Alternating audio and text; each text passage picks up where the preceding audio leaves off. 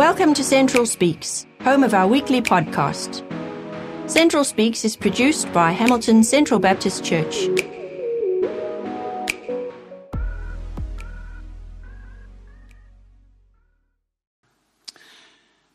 There's an interesting story about an aristocratic family uh, several hundred years ago in England. The Duke of Portland became the owner of a very famous and ancient vase that dated back to the first century BC. And it became known as the Portland vase. Now, the Duke of Portland also was a very close friend of the King of England. And uh, as a gesture of, of love and appreciation for the king, he gave him the Portland vase.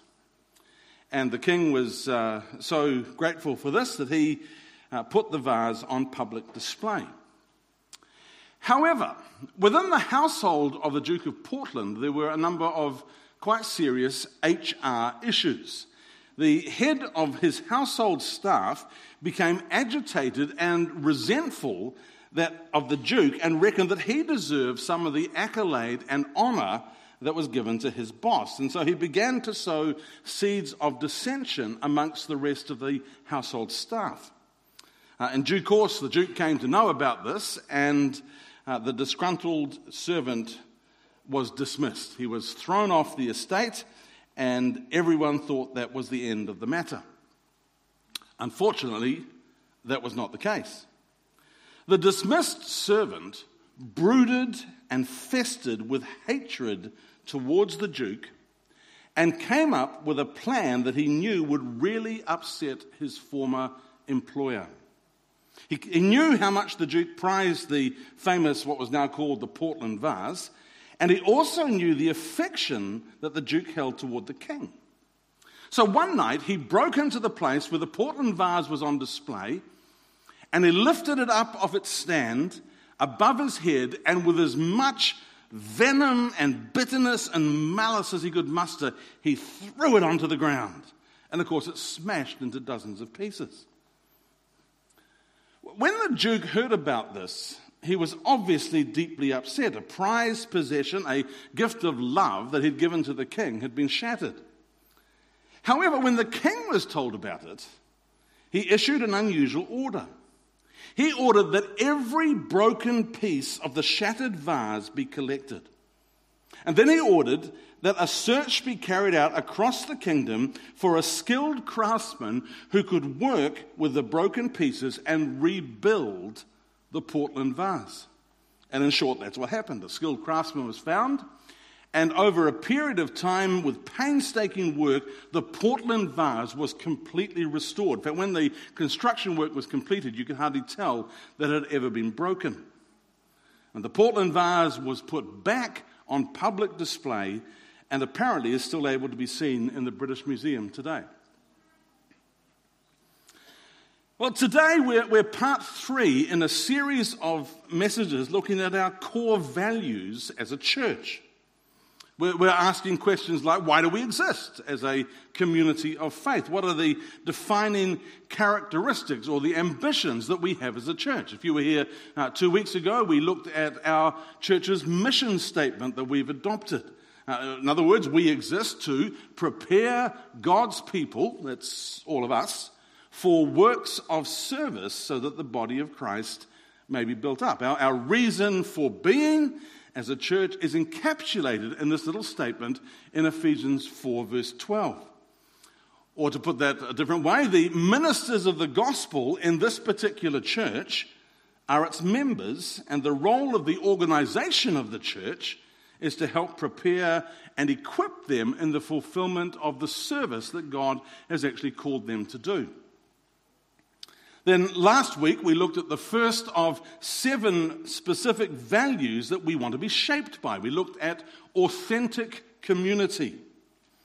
We are more than just a club or an event that people belong to. Uh, we are actually interconnected. We're interwoven, if you like, like threads in a cloth. We do this thing called life as a Christian together rather than just on our own. Well, today we're looking at the second of these value statements, and we call that relationship with God.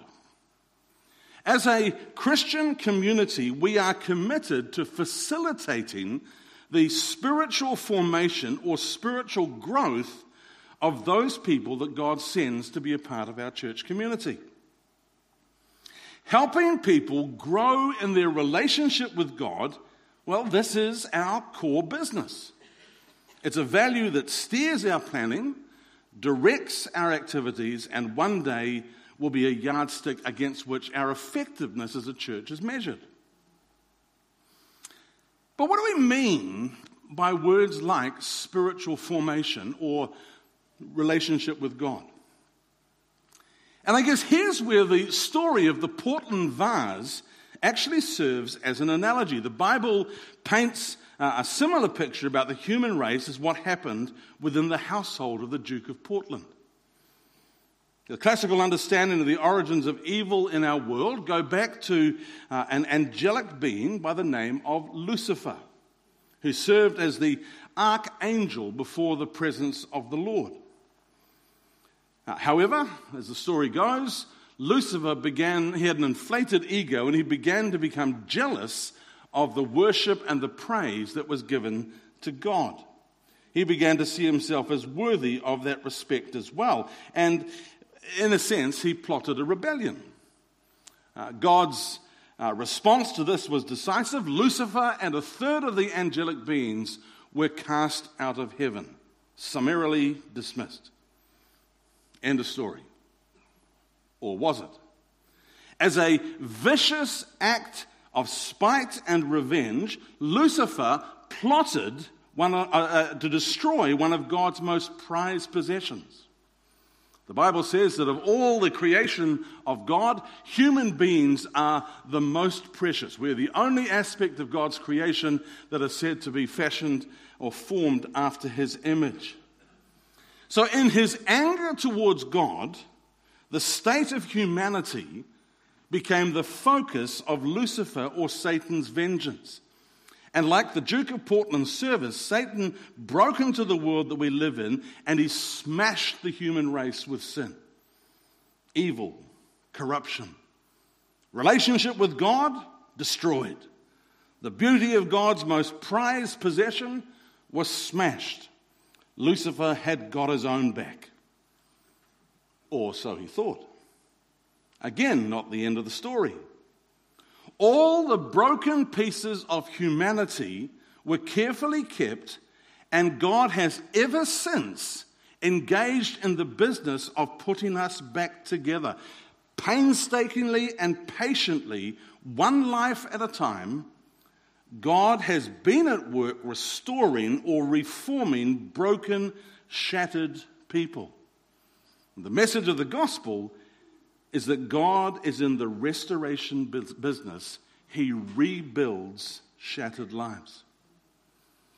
So, the whole concept of spiritual formation or relationship with God is a way of describing this restoration work that God does in the lives of people like you and me, who turn to Him, who invite Jesus Christ to become the Lord of their lives.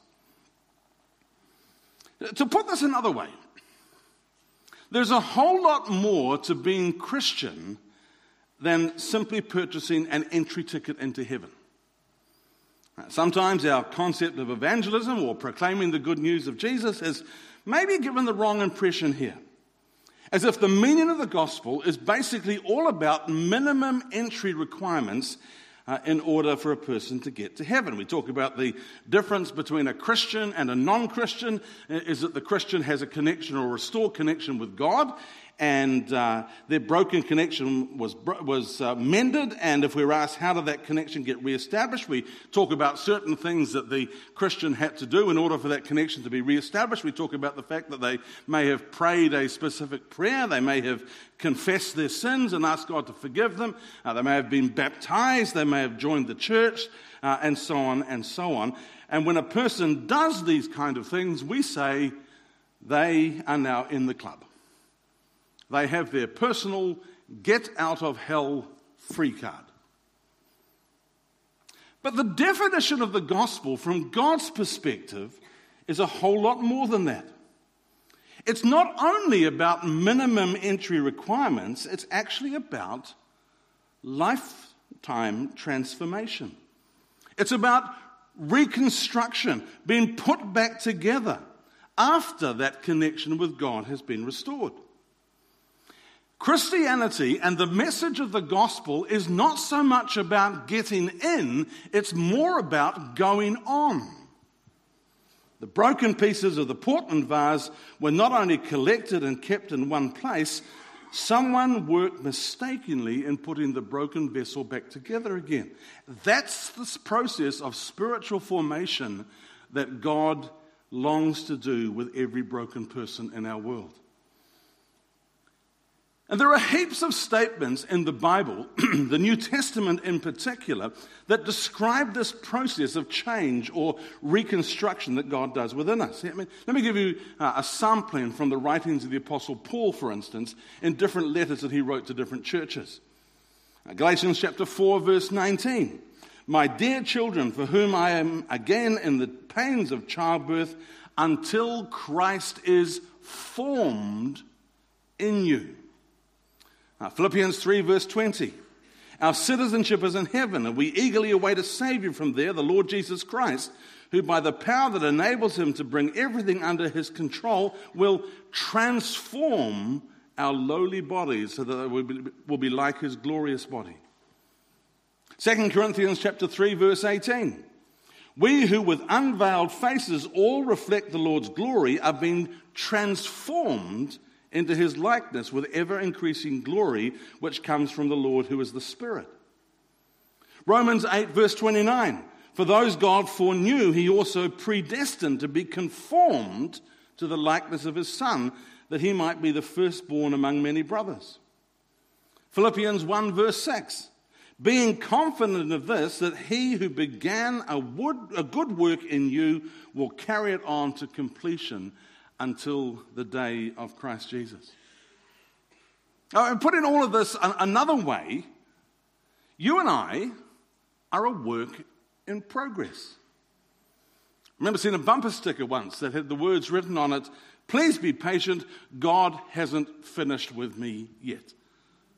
Now, the whole process of reconstruction or restoration or rebuilding in your life and mine is still ongoing. There is more work yet to be done.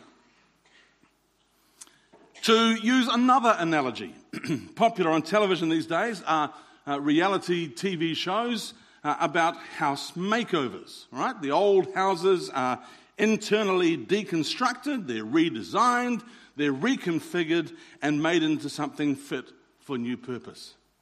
Well, we might want to say that being converted to Christ is more than just change in the ownership title of the house, it is also more akin to the gradual makeover or reconstruction process. Or to employ a computer analogy, becoming a Christian is a little bit like being reformatted. Our old hard drive was corrupted and full of bad sectors. And when Jesus becomes Lord of our life, he reformats us and slowly begins to reprogram our applications and data files so that life works for us the way we were designed. New software is installed, and well, virus protection software helps protect us from corruption in the future. We're a work in progress. The process of change or transformation or reformatting into the likeness of Jesus is something that we as a church, we are committed to facilitating that in the lives of the people that God sends amongst us. There's one other key verse in the New Testament, though, again from the writings of the Apostle Paul, that I think captures this core value of relationship with God. It's found in a, a letter that Paul wrote to the Christians in the city of Rome.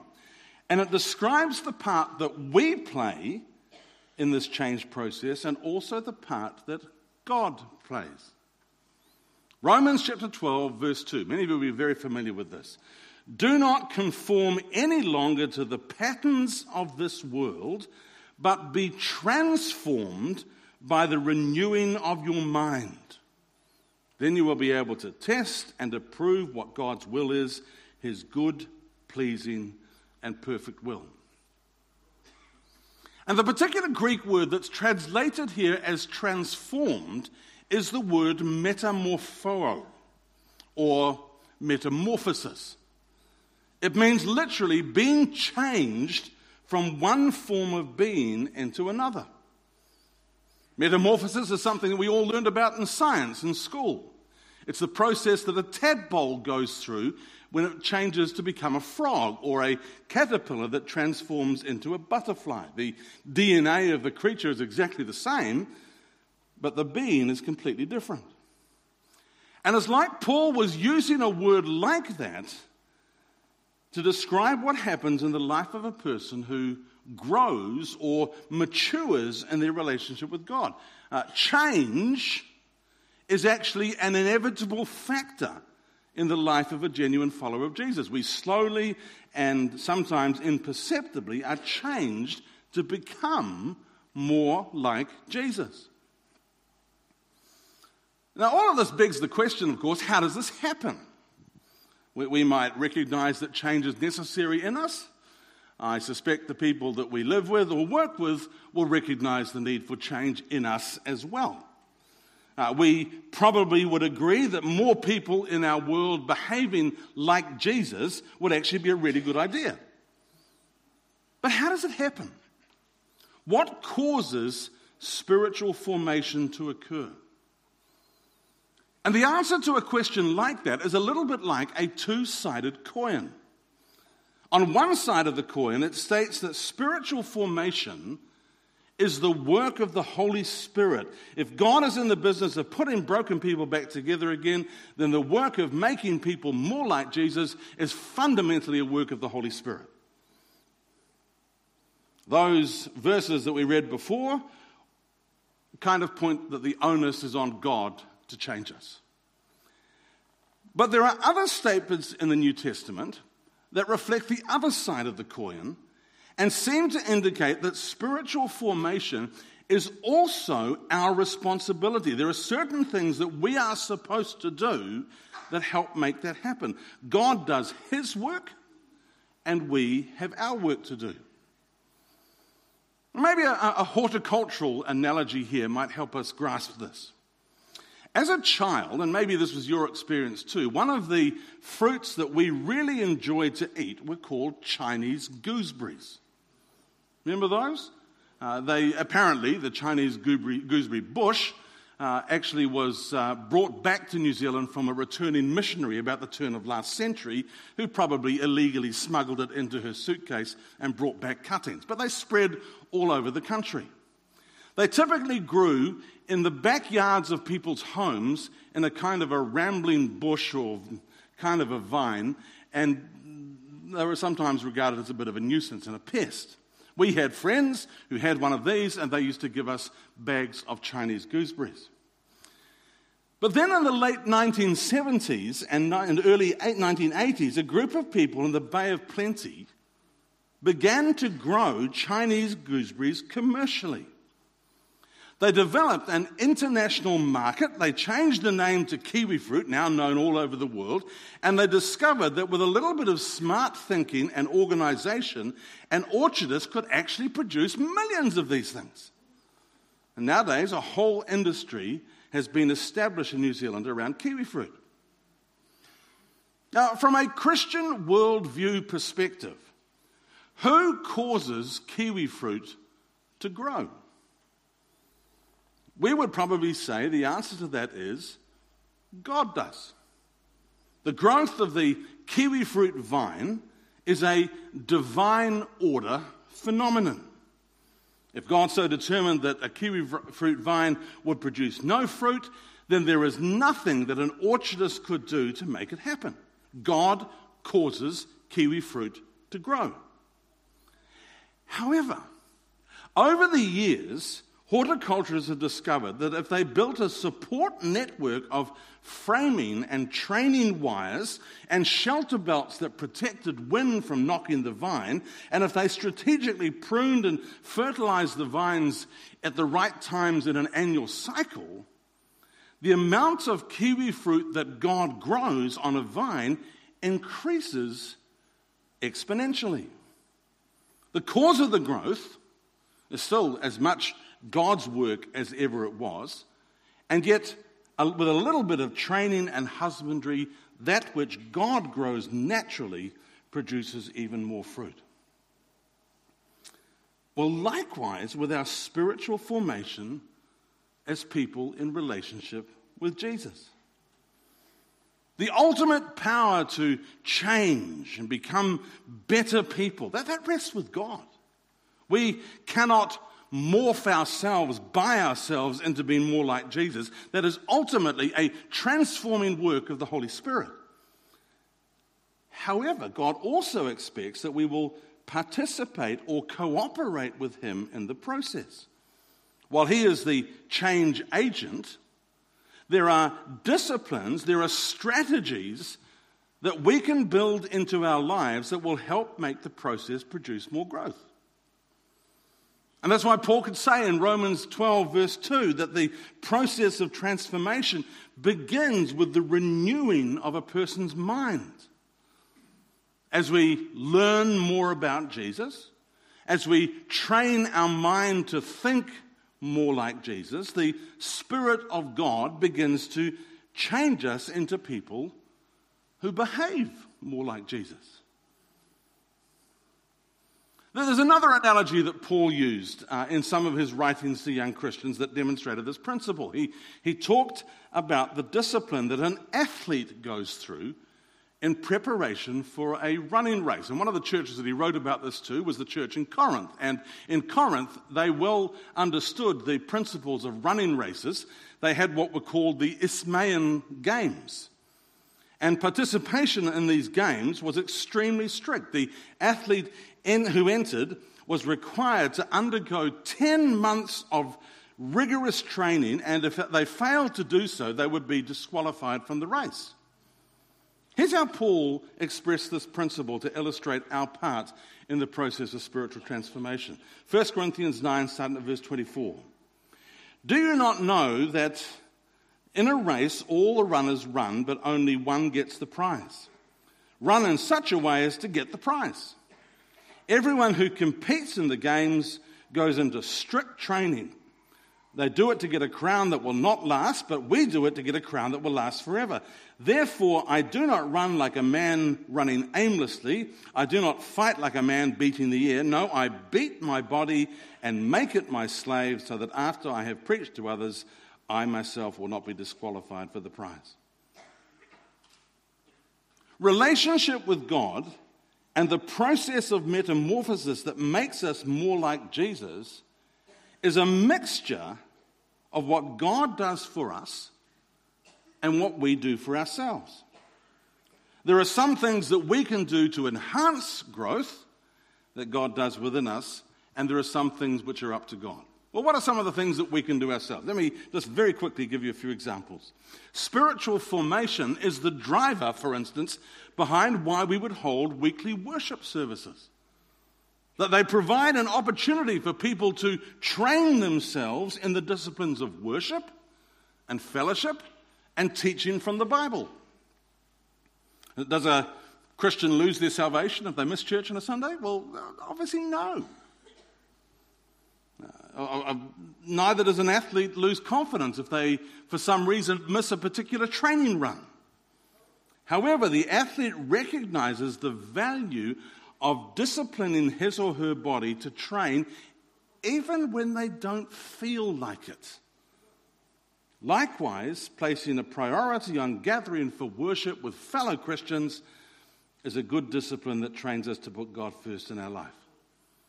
Because as we gather together, we sharpen and encourage one another in our pursuits of godliness. This was actually an issue, and we talked about this before, that the, uh, the first generation of Christians needed a bit of a stir up on. For the writer of the book of Hebrews had to say in chapter 10, verse 25, let us not give up meeting together as some are in the habit of doing, but let us encourage one another, and all the more as you see the day approaching. This value of spiritual transformation is why we encourage people to belong to a small group if it's at all possible. If all we do is mingle in a large crowd in church on a particular Sunday, church, let me tell you, will become very lonely and, uh, and impersonal. However, in the context of a small group, where there is time, where there is capacity for meaningful friendships that train our spiritual growth, where we are able to get to know others and they in turn are able to get to know us, growth and metamorphosis begins to happen. In community and fellowship, we hold each other accountable to the various struggles of life that we all go through. Now, can a person be a Christian and not link up with a small group? Well, of course. Technically, that's the case. The question, though, is why would you want to? Compare the fruit that used to grow on an untrained Chinese gooseberry bush to that which grows on a well trained kiwi fruit orchard. Maybe the key question is how much spiritual fruit do we want to see hang off the branches of our lives? You, might say that the reason why the Bible teaches the Christian discipline of tithing or regular giving to the Lord's work is a training discipline in spiritual formation. It's another parallel to the discipline regimen that an athlete goes through in training to prepare for a race. Now, Deuteronomy chapter 14, verse 23 in the Living Bible says the purpose of tithing is to put God first in your life. We're encouraged to give not because God needs our money, but because it's good for us to give. Are we a bad Christian if we don't legally manage to tithe every week? Does God get angry with us? Well, of course not. On the other hand, is it a good discipline that will stretch us and help us grow and experience God's provision and blessing in our life? And the answer to that is an absolute yes. We can say the same thing about a range of other spiritual disciplines. It's a good practice for Christians to read the Bible every day and to have set times of prayer every day and to uh, engage from time to time in the act of fasting as a spiritual discipline and so on and so on. Now, in closing this morning, I guess the bottom line question for all of us to take away and consider is what kind of Christian do we really want to be? Someone once described becoming a follower of Jesus as like the purchase of a very large house. But come move in day, all the furniture and personal possessions are placed in and are stuck in the entrance foyer of the house. Uh, under the building, under the same roof, there are many large rooms that people could get to know and move into. But a lot of Christians simply stay on the immediate other side of the front door and don't explore the rest of the house that's available for us to enjoy. Maybe some of us identify closely with the shattered pieces of the Portland vase. Life has dealt us a rough hand in the past. Or for whatever reason, we still feel significantly broken. The invitation of Jesus is to be put back together, to be restored, to be reformatted. And the question that we have to consider is actually whether we're willing to be put back together or would we rather actually stay broken? The spiritual formation coin has two sides to it. God will be faithful in doing his part. Will we be faithful in ours? And so, helping people find restoration, spiritual growth, relationship with God, this is a core value for us as a church. Let's pray together.